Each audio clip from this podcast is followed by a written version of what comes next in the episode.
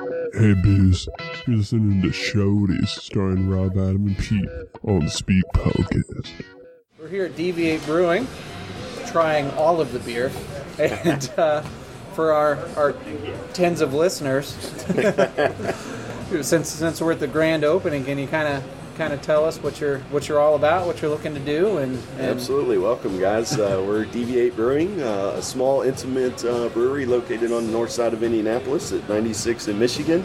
Our whole goal is uh, to challenge uh, craft beer drinkers to deviate from the norm.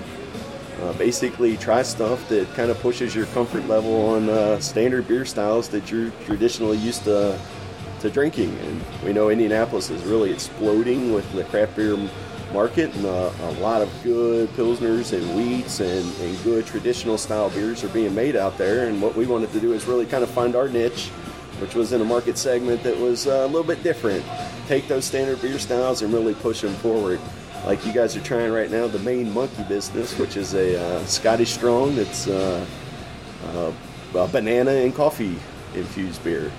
So two funky flavors that you probably traditionally wouldn't think of putting together. We're, we're like, let's do it. Let's put that together. So And it's 9%, which I enjoy. you will find that we tend to uh, gravitate towards more towards the uh, nine to ten percent range, as we jokingly say. Ten percent is my session beer. so what so what kind of drove you to Deviate? Did you just is it something you personally enjoy? Did you feel like there was a space in the market for it, or So, well, two things. So, one, we're longtime homebrewers, uh, 18 years, and once you start homebrewing, you really kind of take the base beer style and then see what funky stuff you could do with it. And then sharing that with everyone, and everyone saying, wow, I didn't realize you could get that kind of flavor into beers. It really just pushed us to, to go that route. And whenever I go to a beer festival, what I look for is the beers that are different, the ones that are uh, off off style, the ones that you look for the biggest, longest line in there, and that's the ones that I'm typically hanging out in. So it, it's just about the excitement, the newness, the uh, the challenging of my taste buds to do something different. if you were homebrewing before? I mean, a lot of the breweries we go to, people were you know brewers with other companies and wanted to do their own thing. What was your what was your background prior to beer? Uh, we were homebrewers at Art and uh, just big beer aficionados. We attended all of the uh, the uh, local events and volunteered for them. Really got involved with pouring, anything from hauling ice to pouring, and just meeting with the brewers and talking with the brewers and becoming really good friends with all the local brewers. And that kind of like bled into our mindset that hey, we can take this homebrew thing and do it on a professional level and it just pushed us in, into that area. And it's like, well, what market segment do we want? It was already getting full on production style breweries, so we said, let's go with a little uh, niche market, and that's to make these fun beers and to push them out there. You guys intending to bottle any and start selling in the area, or So our, our main uh, sales point is going to be out of uh, the front of our house. So that's going to be growlers and pint sales. Okay. Uh, we're not looking to do production and go out and trying to find taps in the uh, in tap houses. It's uh, there's a, there's a lot of competition for that, so we're going to sell it from here. Plus, we can control every part of it. I know where it's stored. I know the beer lines are cool, are clean, and I know everything about it. So it, it never leaves my hands, and I'm kind of particular about it because when you're doing these kind of beers, it's you really got to have them on point. Um, we are going to do some limited bottle releases. So if we find a beer that really is catching on, or we got a 15% Russian Imperial Stout in the back called End of Days. if the world was going to end and you could only drink one beer, for me it'd be a Russian Imperial Stout, barrel aged, coffee, uh, cocoa nibs, vanilla, all this fun stuff, and it, we'll probably end up bottling some of those stuff and releasing that as a limited bottle release. So it'll be probably corked in cage, hand corked in cage, you know, down to basic level type mm. stuff with volunteers. So our bottling will be limited release, and pints and growler sales is our predominant sales lead. What kind of a well, I suppose we could see a fair amount of it from from where we're standing, but those listening probably can't. What kind of a, a setup do you have for for brewing? So it's funny. We people called in and said, "Hey, do you do brewery tours?" I'm like, "Well, if you come into place, you're basically in the brewery. We're looking at 1,200 square feet here, and half of it is a tasting room. The other half is our brewery, and what we have is a five-barrel brew house back there. Uh, it's uh, from Psycho Brew, so it's two two and a half barrels side by side, which really lets us be flexible. We can brew one big batch of the same beer, or do two beers at the same time, two different beers at the same time, so we can really change it up. Our goal is to have eight constantly rotating taps and just keep changing things up. So we find that the, the beer connoisseur is kind of promiscuous in their drinking habits, where if I have eight beers on, they want to try all eight. And so that's our goal is to constantly deviate and, and have them uh, rotate. So when you come back, you might have the main monkey business. The next time it may be a blood orange IPA. It, it's really going to go all over the place, but uh, a nice little five barrel system from uh, Psycho Brew back there So do you think there's going to be any that you may in the future determine is kind of just going to always be here, or do you guys, or do you like to just constantly? So I think what we're gonna do is like we're hotbed, so we probably will always have an IPA on. Okay. It may not be the same IPA recipe all the time. Like if you look at this IPA that we have here, it's called Hop Supremacy. This is the OG version, which is the original gangster version, which is the one that we really started with initially. And we have another version in the back where we're playing with different hops. So same style beer, different little different uh, hop varieties on it. So if you like one, you'll probably like the other. So we'll, we'll keep it close to the same, but it's going to be switched up. You know. So I know you um, you had said that it was your guys' intent to kind of occupy, to carve out your own area of the market space.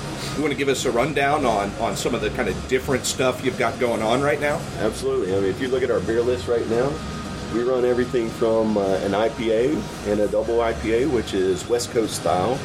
So if uh, you're thinking like Hopslam, uh, we're trying to, you know, Pliny the Elder, those type of uh, IPAs are really what we're shooting for on our IPA range.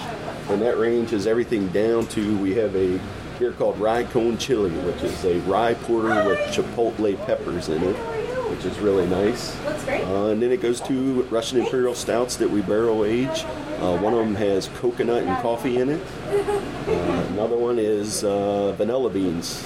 Vanilla bean to the max. Kind of like you dry hop something, we vanilla bean to, to the max. Called Orky's Vanilla. And uh, we have another beer called Strudel Cake, which is a Scottish strong that's barrel aged with some coffee and cinnamon and chocolate. Really, really nice uh, flavors like that. So it's taking a base beer style and adding all kinds of fun flavors to it. How how does how does one keep up with the, the ever changing menu? Do you is is tr- Twitter the medium to follow there, or or Absolutely. So the best thing we got two things. One, we'll update our menu on Facebook, and Twitter is absolutely the easiest method for me to just say, "Hey, here's my menu for today. Come, come get it." So those two are the are the best way to do it. And stopping by and checking it out frequently is doesn't help hurt either. It's since since you're new, what are kind of what are the hours of operation in your location? So initially, probably through September, we're going to be opening on the weekends only. So we're talking Saturday noon to uh, 10 p.m., Sunday noon to 6 p.m. Uh, once we get up and running and things fully going, we're going to be closed Monday and Tuesday to brew. We'll be open Wednesday through Friday, 4 to 10, and then Saturday 10, or I'm sorry, noon to 10, and then Sunday noon to 6. I was going to say like, uh, I mean, everything I've had so far I really enjoy, and if you're going to be constantly switching stuff up, this is a place to kind of hit like often to try all the new stuff. So, and something that we we ask just about everybody that we um, that we interview because we're kind of more geared towards you know either just getting into microbrews or guys who are microbrew guys but they haven't quite spent a lot of time doing the research. So somebody walks in the door, maybe they've only drank a couple, maybe they don't know a damn thing about microbrewing. What would you suggest for them right now? Uh, easily. Try everything. Just because of what it says on the board. Actually i wanted to take my menu and just put a beer name up there and don't persuade you or lead you to any direction. I want you to just try it and simply say is it good or is it not? Or let me let me say that again. Do you like it or do you not like it that's really how you need to judge beer don't get into oh it's this style or it's it's got this flavor i mean you guys mentioned that you might not be a big coffee Yeah, lover in the really beginning like- but if you deliver it in the right in the right way, you may change your total uh, outlook on things. You say a beer's too big, it's like try it. You, you just just be adventuresome and try it, and you may change your whole perspective. So don't shy away from trying stuff that's different. And just because you're getting into the market, it's like just go for it. Well, and as a, I guess a bit of an editorial.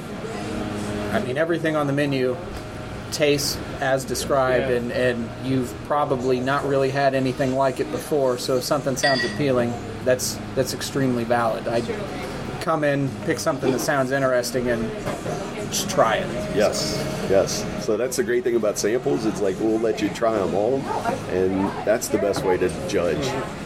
And at 10%, I, I hope you're only letting them try it once. you might have a couple people leave a little bit tipsy without ever having to get a tap. can have another round of samples. well, it looks like you're getting a, a little A bit of a busy. crowd, is there, so is yeah. there anything you wanted to to add at all? Or? No, we're uh, well. I'll add that uh, we're excited to be in the Indianapolis uh, market. Uh, I think it's awesome to see it growing and craft beer really taking off the way it is. I love new people getting into craft beer, and we're excited to take those people and uh, challenge their palates and, and try different flavor combinations and, and come up and just try some stuff that's uh, that deviates from the norm. Cool. Well, thanks very much. Thanks, thanks for your time. You just got done listening to the Speak Podcast with Rob, Adam, and Pete. Look us up on iTunes, Twitter, Facebook. Send us an email at the speakpodcast at gmail.com. We are on Blogger. We are on Untappd. Please look us up, rate us, review us.